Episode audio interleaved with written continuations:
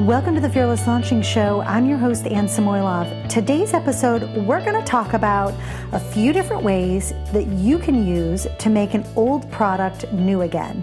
Um, one of the, the reasons I'm doing this is because I find that people often just want to move on to their next project, their next great idea.